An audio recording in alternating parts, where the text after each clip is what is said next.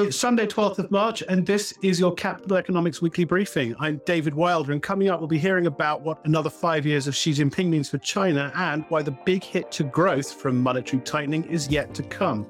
But for now, I'm joined once again by Neil Shearing, our Group Chief Economist. Hi, Neil. Hi, David. So, we're hours away from the start of Asian trading. Markets are on tenterhooks about the fallout of the collapse of Silicon Valley Bank at the end of last week.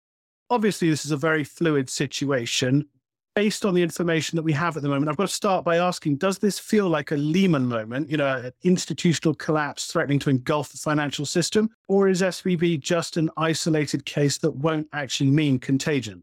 Well, you're right. It's still a very fluid situation. I think the one thing we can say is the situation regarding SVB itself is not replicated very widely across the US banking system. SVB was in a somewhat unique situation insofar as its depositors were predominantly tech companies and had large deposits. It turns out because those companies have been hit quite hard, those deposits tend to be quite flighty. What's more, on the asset side of its balance sheet, it appears that they had, rather than loaning out deposits and having assets in the form of sort of loans, they have invested in securities and the value of those securities had fallen as interest rates increased deposits are withdrawn, they had to liquidate those assets in order to meet those redemptions. Then those assets got marked to market and the solvency of the institution was called into question. Ultimately, the institution collapsed. That doesn't seem to be replicated widely, as far as we can tell, across the US banking system.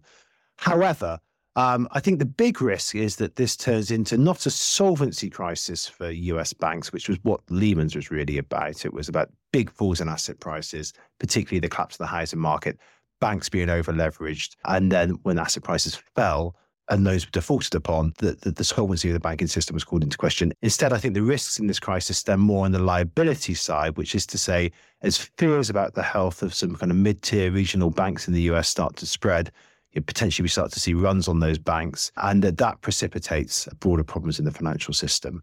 Now, the good news, such as there is any, is that policymakers are much better placed to be able to deal with those types of problems than they are solvency problems. If you've got a solvency problem, uh, if you're going to rescue that institution, somebody needs to to bear that loss. It's, it's normally taxpayers. If it's a liquidity driven problem, a liability side problem, then central banks have tools at their disposal, repos, etc., etc. The government, for example, could expand also deposit insurance that will shore up faith in the system, give banks access to the liquidity, and try and stem that liquidity crisis. So, in answer to your question, there are big differences with the Lehman's crisis in the mid 2000s. Doesn't mean to say that the next week or so is not going to, going to be tumultuous in the US banking system. But if it's a liquidity driven event rather than a solvency driven event, there are tools that policymakers have at their disposal that will help to, to mitigate some of those wider risks. We've got Simon MacAdam up in a bit talking about the impact on economic growth to come of the rate hike so far. SVB does seem like an example of the unintended consequences of, of, monetary tightening, doesn't it? Is there a risk that there'll be more episodes like this as, as this battle to contain inflation continues? I suspect there will be, yes. It's the old adage, isn't it, that it's only when the tide goes out that you see who's swimming naked. And I suspect there will be more naked swimmers, so to speak, as the effects of higher interest rates roll through the financial system. The good news, though, is that the US banking system in aggregate is much better capitalized than was the case 20 years ago. So the risk of major institutions falling over and requiring government bailouts is is much lower. Instead, the risk, as I said, is more to do with what's happening on the liability side of banks' balance sheets and perhaps a loss of faith in the system. And I think that's where we start to see policymakers step in over the course of the next week or so. It's going to be in that direction. The thrust will be to shore up the deposit insurance schemes. It will be to provide liquidity to banks, short-term liquidity to banks through repos, 30-day, 60-day, 90-day, etc. And I, and that will help, I think, to, to, to perhaps mitigate some of these risks. How does the Fed play this? There's there's reports swirling of scramble to get support measures in place before the market opens. Rate high expectations obviously jumped last week, early last week after Jerome Powell's hawkish comments to the Senate, but they quickly came back down in light of the SVB meltdown. So, what does heightened financial stability risk mean in terms of the Fed's uh, fight to control inflation? Look, I think the, the events of the past week or so neatly illustrate the challenge facing not just the Fed, but all central banks. On the one hand, they've got to stamp out inflation. On the other hand, they've got to do that while maintaining financial stability. Uh, we know that the further interest rates go up, the greater the risk to asset prices and, and also to financial stability. And we've, we've seen that play out over the course of the last few days in the US. Now, if you're a central banker, what do you do? Well, I think one point you need to do is take account of the lags involved in monetary policy and the pass through to the real economy. As you mentioned, we published a piece of work on that in the last few days, which we'll be discussing later in the podcast. The essence of which is most of the effects of this monetary tightening have yet to be felt in the real economy. Uh, on the other hand, at the same time, you've got to try and identify those risks uh, in the financial system um, and you know, make sure that you have things like repo windows open in order for institutions that need to access short-term liquidity to be able to do so. But overall, I think the main takeaway from the events of the the past week or so is that particularly now that we've got kind of 400, 450 basis points of tightening in, in a lot of countries, it's really time for central banks to go slow. Yes, they may need to keep policy relatively tight over the next 12, 18 months. Yes, there's a bit more work to do to squeeze inflation out of the system. But I think the really aggressive rate hikes are, are behind us now. And, and to the extent that there's any pressure to revert back to those, well, then those, those risks in the financial system will just start to crystallize. That suggests talk of a 50 basis point hike this week, looking a bit premature now. You talked about the challenge for all policymakers, and I did want to ask about the rest of the world. We saw global bank stocks hit last week in light of what was happening in, in California. But do the problems at SVB present a clear and present danger to financial systems outside the US? And if so, what does that mean for the policymaking calculus? I want to ask specifically the ECB, for example. They're going to be meeting on Thursday. 50 basis point hike seems to be a, a done deal as far as the signals from the, the governing council are, are, concerned. We were looking for more hawkish messaging to come out of that meeting.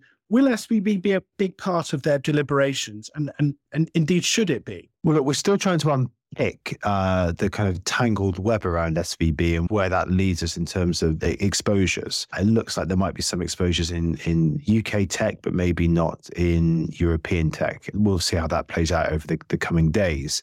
So the direct exposures to SVB look like they might be limited in the case of the, the, Eurozone. So in that sense, it won't be a major part of the deliberations of policymakers in Frankfurt. I think the bigger concern really is whether there's an event like SVB lurking in the shadows within the Eurozone is, as we've talked about on this podcast before, a more fragile financial system than is the case in the US because ultimately it's a monetary union that's, that's incomplete, um, despite best efforts over the over the past decade or so to, to shore things up, institutions up there. So yes, there's much greater scope for financial instability in the eurozone. Set against that, the ECB has not tightened policy by anywhere near as much as uh, the Fed or, for that matter, the Bank of England. So they're a bit further behind the curve. So I suspect at this stage it's something that they're going to be keeping a very close eye on, assuming that we don't get major financial dislocation that spreads to Europe over the first half of the coming week, then I suspect a 50 basis points increase is still the most likely outcome in the case of when, when the ECB meets this week. But yeah, a lot will depend on, on whether we see that dislocation spread. That was Neil Shearing on the risks posed by the Silicon Valley Bank collapse. In Beijing, the annual session of the National People's Congress, China's legislative body, has been running for just over a week. In one of the least surprising developments in modern Chinese politics, the NPC approved Xi Jinping for a third term as president, which follows his reappointment as head of the Communist Party last October. I spoke with Julian Evans Pritchard, our head of China economics, just before the end of the NPC, and I started by asking what five more years with Xi Jinping in charge will mean. I think a lot of it will depend on how developments play out over the next few years. I, I don't think anything is set in stone at this stage, but clearly we know what the government is aiming for, you know, based on what they've what they've laid out at the NPC, and we know that you know what concerns them, what keeps them up at night. So in terms of their economic goals, they, have sort of gone quite conservative, set a, a, lower than expected growth target. And I think that reflects the fact that obviously having missed last year's growth target by quite a large margin, but for the first time uh, in decades, they're, they're, sort of being a bit more cautious going forward about unforeseen potential shocks. I mean, if everything goes well, growth this year will probably easily exceed that target, just given the rebound from reopening. Um, but I do think that they're stepping forward with greater caution. And part of the the reason for that is they're obviously still very concerned about the financial risks surrounding real estate developer debts, but also one area that got a lot of focus at the NPC was local government debt risks as well. So they want to give themselves a bit more room to try to tackle the, those issues. And as a result, they're being a bit more cautious on the near term growth outlook. In terms of the sort of medium term, you mentioned, you know, I think the biggest challenge for Xi Jinping is going to be how to deal with the growing decoupling with the US. And, and, and that's, you know, been a big focus at the NPC is preparing for that continued fracturing in the relationship with, with the West and boosting self sufficiency, particularly in technology, in, in anticipation of that. Going into the NPC, a lot of talk about the party increasingly imposing itself on state functions. Not a new theme. It's been gathering pace since, since Xi Jinping assumed the top spot in 2012 but there does seem to be a lot more coverage about this process. Is there anything to this? And what does this mean from a, a, macroeconomic perspective, if there is? Well, we have seen a shift in that direction. So obviously, the party has always, you know, the, the, the sort of big brother in the relationship between the state and the state's always been subservient to the party. But there was a period starting from from the Deng Xiaoping era all the way to the end of the Hu Jintao era where the state bureaucracy had a certain degree of autonomy. Obviously, the, the direction still came from the top, from the party, but a lot of the specifics were left up to bureaucrats to, to, to come up with.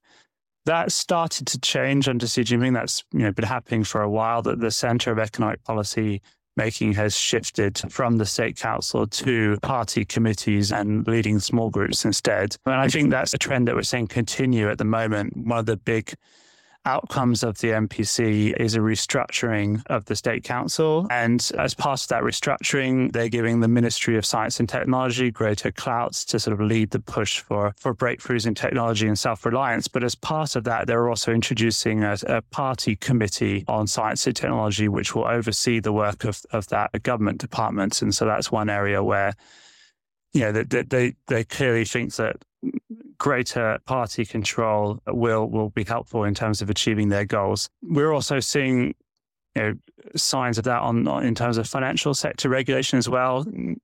We don't know the details at this stage, but there are rumors that there'll be a new committee, party committee introduced to oversee financial sector regulation as well. And a talk that uh, He Lifeng, who is assumed will replace Liu He as the, the, the economic czar who leads economic policy through these party committees could take the role of party secretary in, in the PBOC. That would be the first time in, in decades where you've had the, the party secretary of the, the PBOC being somebody who has such clout in the party and, and would somewhat undermine the, position of the PBOC governor. So I think these are all examples of the party imposing greater control on day to day policy making in a way that we haven't seen, at least since Deng Xiaoping.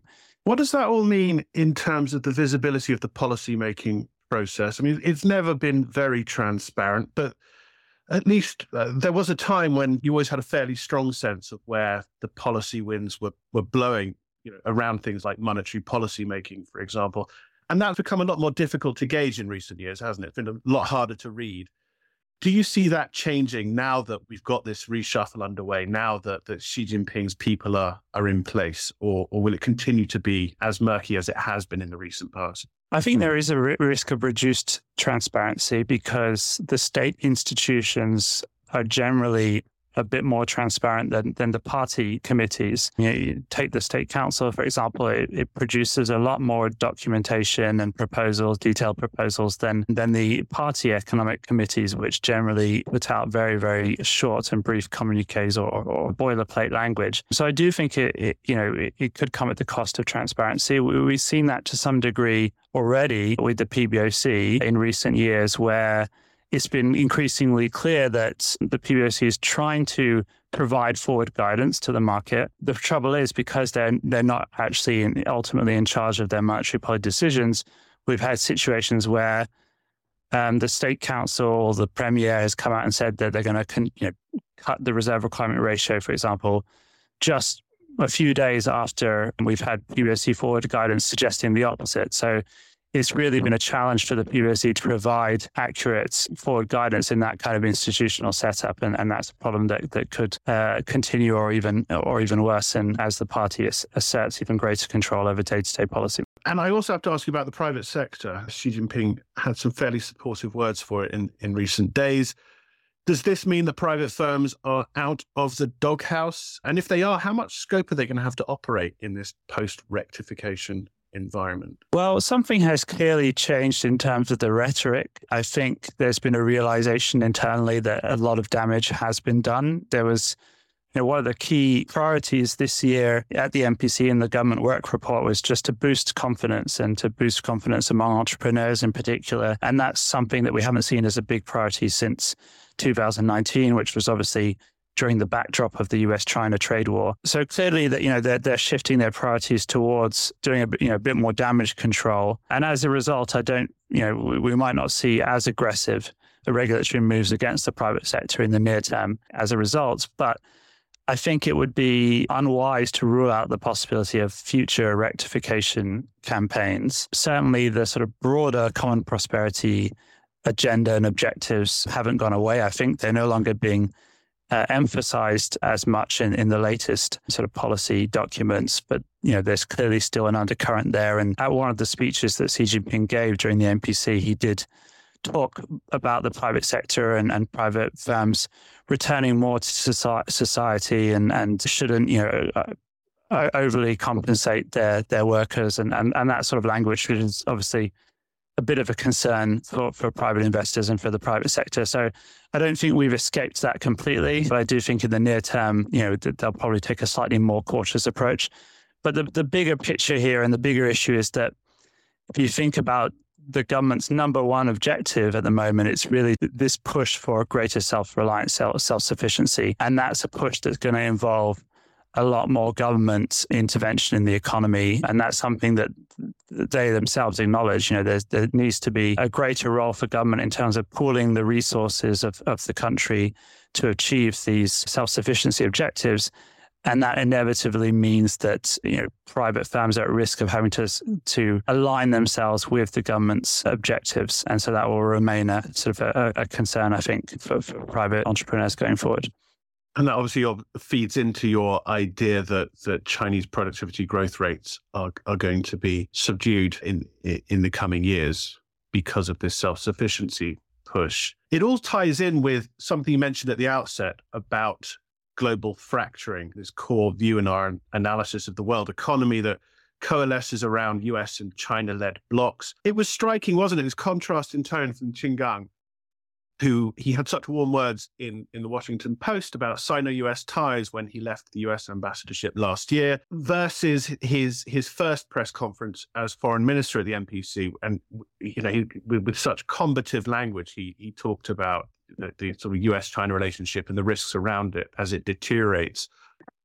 What, if anything's emerged from the past few days of the NPC that has shifted or strengthened our conviction around this idea that the global economy is, is going to be fracturing in the coming decades? Yeah, so press conference at the NPC was very interesting because up until quite recently, at least up until the flare up intentions over the Chinese balloon flying over US airspace, there had been a sense that China was trying to tone down, you know, the, the issues with the US and try to sort of mend relations a bit as part of this sort of broader course correction on policy back in November, where they realized that the, you know, the economy was facing significant uh, headwinds across a broad range of areas. You know, there's COVID zero policy, but also the fracturing area. And there was a sense that they needed to correct course and try to reduce some of these strains on the economy across all these areas. And, and, and that led to obviously the meeting with Biden at the G20 and also just a general sense that maybe relations would, would mend a, a little bit. But I think Qin Gang's press conference kind of suggests that that's not really the way that the Chinese see it. He struck a very defiant tone. Actually, you know, despite all the talk about the wolf warriors being being relegated, his his tone wasn't that dissimilar to to what we saw under its predecessor. So, you know, my feeling is that they still very much uh, of the view that the US and its allies are trying to contain China. that there's not much that they can do to change that. And so their their best strategy is just to stick up for themselves as much as they can. You know, maybe try to buy themselves a bit of time, but but not be scared to uh, push back against the US policy and, and the policy of its allies. And, you know, that's something that I think Xi Jinping's own comments at the NPC underscore as well. I mean, it, he specifically singled out the US as trying to contain China. So that's sort of a very unusually direct public criticism of US policy and, and kind of suggests that that they aren't trying to shift to a more consolatory foreign policy stance at this stage. That was Julian Evans Pritchard on China's next five years. Now, there's a growing belief in markets that for all the monetary tightening that central banks have been pushing through, economies have dodged a bullet when it comes to recessions. Not so fast, says Simon MacAdam. He's a senior economist on our global team, and his new report explains why the full impact of monetary tightening is yet to be felt and what that means for the growth outlook. He spoke earlier with Vicky Redwood, our senior economic advisor, about the hit to come and he started by explaining how the market's views around the likelihood of recession has shifted since late last year. What we had in financial markets was what we would characterize as a, a bear market rally, where there was confidence that economies would be able to tame inflation without any sort of any sort of hard landing. So we have a soft landing, falling inflation, and that was boosting risky asset prices. But then came the January payrolls, and the incredibly strong numbers that we got out of that, that payroll report for the United States, that suggested that perhaps the economy was still running very, very hot, and ultimately price pressures would be stickier than, than people had hoped. And that was followed by a slew of data, which sort of reinforced this impression. You know, there was some hard data coming out of the US, which were very resilient for January. You had the January CPI print itself suggested that price pressures were still quite sticky and even in other parts of advanced economies as well. You know, Europe didn't contract as many people as expected in Q4. So all of this meant there's a reassessment for the outlook for monetary policy that economies are performing better than we'd expected, that inflation is, is holding up more so than we'd expected, and consequently interest rates would have to stay higher for longer. And yet, despite this big re- upward revision in interest rate expectations for the uh, over the next two years, there are still really very few signs of a meaningful recession being priced into asset prices. So if you look at like equity risk premiums or earnings estimates for the equity market or spreads in the credit market, then really not consistent with a, with a big recession. So consequently, we need to revisit this argument and hit home the idea that most of the hit from monetary tightening is probably still to come, and that will that will produce recessions in most major advanced economies. And so, what evidence have we had so far that economies are feeling the effects of, of higher interest rates? Are they, obviously, there are time lags involved. Are rate rises really starting to be felt yet, or is it still too early? Yes, so I think there are two, two, two broad areas here. One of them is asset prices. I mean, clearly, monetary policy has been having its effect on, let me take the housing house prices. We've been arguing for some years that there were several advanced economies where house prices were looking very high. Of course, there were even bigger increases in, in house prices during the pandemic. And then you had this massive interest rate hikes across advanced economies, and we've started to see, you know, in several places, double-digit percentage declines in house prices from their peaks. You know, if you look at the likes of like New Zealand and Sweden and Canada, you know, they've all seen about 15% falls in house prices since their peaks in 2022. Now, there is a question of what that actually means for the real economy. Yes, okay, we can see the fallout in house prices, but how does that affect demand? Now, to the extent that house prices are falling, that that slows down mortgage activity. So mortgage approvals, we've started to see those tank. Relatedly, housing starts and home sales have been weakening as well. And then it has some knock on consequences. So if you're going to be moving house and buying up housing, you're also probably going to be demanding household goods and furnishings and things like that. So consequently, there's knock on effects for demand. And we've started to see that in various indicators. Then, in addition to the asset prices falling in, res- in response to higher rates, we've also clearly seen effects of higher interest rates more directly um, on household and business behavior. So if you think about savings, there's been a big shift towards, you know, everybody talks about the amount of deposits that households and businesses are sitting on. But what's actually been happening is that there's been a shift from instant access savings accounts, which bear very, very little interest income. There's been a shift from those highly liquid, highly accessible cash deposits into longer term, less liquid deposits that yield a higher interest rate. So people are clearly responding to higher interest rates by trying to lock in higher interest income on their savings and thereby making that those resources less available to spend in the real economy. So we've seen that in the money data. I think we've also seen copious evidence on the credit in the credit data that there's been a marked slowdown in, in bond issuance for businesses, but also in new lending to households and firms as well from banks. And all the bank lending surveys suggest that there's a, a really big hit to the demand for loans going forward. And then, in addition to this sort of new credit, this new borrowing being hit, you've got all those existing borrowers, people who took out a mortgage or a loan many years ago and are still paying it off and will continue to pay it off in the years to come. But they're starting, many of them are starting to see their interest costs on those existing loans also increase. And that's just eating into their disposable incomes and hence making it more likely they're going to have to trim back on spending as well. So, to, to try and really quantify this, how much of the impact of higher interest rates do you think we've already seen and how much do you think is yet to come through? How, are we past the worst? Or we, is actually the, the bulk of the impact yet to to come through? Do you think? Yes, this is the key question, I, I, and I think that from the analysis that I've done, it, it, seems to me that we have not seen the worst of this. The peak effect of monetary tightening is yet to come. I mean, a lot of people in this debate about whether we're going into a recession or not in 2023, they always like to quote Milton Friedman about how monetary policy operates with long and variable lags, and that's a very well repeated phrase, but it, it, doesn't add a huge amount of detail. It's the work that I've done tries to add meat to the bone in this regard and tries to work out about when when do we expect the peak effect to be. I think it's probably going to be around the middle of the year. Obviously, the economy has been holding up better than we had thought at the, the very beginning of 2023. But looking at past relationships, both in terms of how interest rates feed through savings behavior and the behavior about regarding new borrowing and how that feeds through to interest sensitive areas of spending. If you think about things like auto sales, you know, a lot of people buy cars with credit, white goods for households. Again, a lot of that is financed with new credit. So to the extent that new borrowing becomes more expensive, I think it'll be a matter of time before we start to see those those sort of more downstream areas of spending get hit as well. So on past form, again, you'd expect that to be coming around the middle of this year.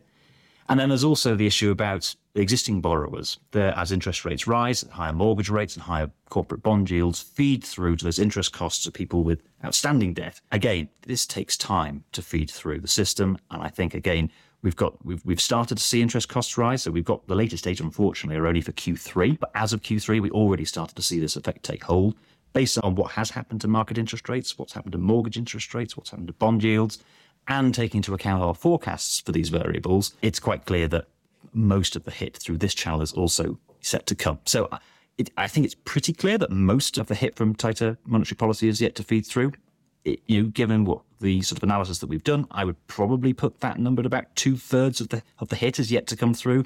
But this is you know, quite uncertain. And so, what does that mean for growth prospects for economies for the rest of this year? Yeah, so we I think it was ever probably since about the middle of 2022 that we had been forecasting recessions in many major advanced economies, and we still think we are we are sticking to that view. You know, some of the, the recent resilient data that we've seen, I think, has caused some people to either wobble on their recession calls or even throw in the towel altogether. Uh, I think that's the wrong conclusion to come to as I say, we're yet to see most of this monetary hit come through. So I think it's fair to expect that whilst Q1, we might see some positive numbers out of the GDP figures that we'll get for the first quarter, maybe some stagnations in some places, but it doesn't look like we're going to be getting deep contractions in the first quarter this year. Um, but going into the second quarter, I think that's when we'll start to see some of this greater weakness feed through. So maybe we're looking at sort of negative GDP prints in Q2 and Q3 this year is quite possible. Um, and let me just play devil's advocate on a couple of points. So, you, one could argue that the private sector have built up quite large cash balances during the pandemic, in part due to generous government support. And so, people, firms, and households have money that they can use to spend. So, even if they are hit by rising interest rates and higher debt payments, they've got those resources that they can use to carry on spending. What do you make of that argument? I'm not convinced. I mean, the, fir- the first thing here is you've got to get you've got to disentangle aggregate effects from distribution. So it's true that in aggregate, households and businesses are sitting on lots and lots of deposits and an unusual amount of deposits, you know, far bigger than you'd expect based on trends before the pandemic. And this consequently should be generating more interest income. That is absolutely true in aggregate. But let's just think about the distribution here. Who holds these deposits? And I think admittedly, data are are, scant and sparse, and it, it is is difficult to be absolutely certain in, with the numbers. But I think it is fairly reasonable to expect that the bulk of the excess deposits that have been accumulated have been accumulated by richer households, not poorer ones, i.e., it's precisely the households that are very unlikely to dip into their savings to fund spending are the ones with all the savings that are going to be generating this interest income. So I'm not convinced that this will be a, a, source of income that is going to boost spending in the in the real economy. But even let's say we are just wrong on that, and regardless of the distribution, if anybody is earning greater income from the interest on their savings, then should they should, you know, theory would dictate in most cases they should that, that should encourage them to save even more. And indeed, this is exactly what you know. Come back to what I said earlier.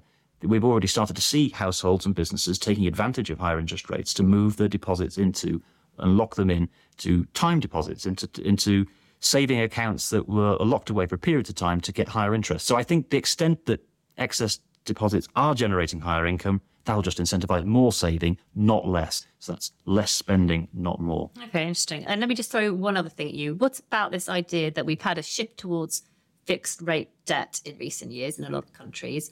And that will insulate a lot of borrowers from the effects of rising interest rates. And indeed, it might be that by the time these, for example, fixed rate mortgages expire, central banks have brought policy rates back down again, and we, we never see the impact of, of higher interest rates come through.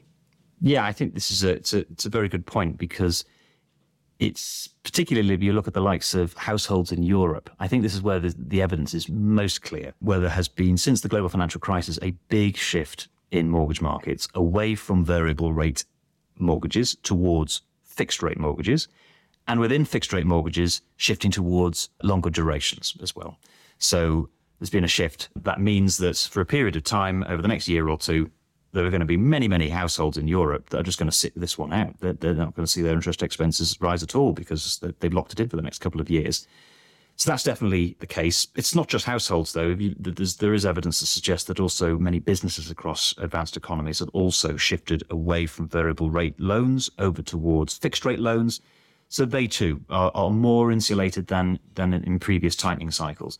But this is precisely why we've got such an aggressive tightening cycle in the first place. I think, you know, if you go back a year, no one would have expected interest rates to have risen as far as they have done. And they have precisely, I think, because the economy has been less sensitive to higher interest rates than in previous cycles. It is important to note, however, that it, this isn't a universal phenomenon. You know, the likes of, there are several economies, and Sweden jumps to mind, where there hasn't been any sort of shift towards fixed rate debt as far as we can tell and they are being, and as you would expect, what we can see in the data is that they are being hit very hard by higher interest expenses. So it's not universal, but to the extent that it does dampen the monetary policy transmission, to the extent that it makes life harder for central banks, the risk is that just interest rates stay higher for longer. And you know, there's this idea that because the um, households and businesses are more insulated on higher rates, that somehow we'll manage to escape a recession, dodge a downturn. I don't think that's likely. I think what's more likely is that central banks have to respond precisely because of this insulation. They have to respond with higher interest rates. And that's it for now. You can find all the analysis referenced in this episode on the podcast page, which I'll link to in the show notes. All our insight can be found on our website, capitaleconomics.com. And for the full analytical experience, including interactive data and charting and a host of tools to engage with our economists, check out CE Advance, our new premium digital platform. But until next week, goodbye.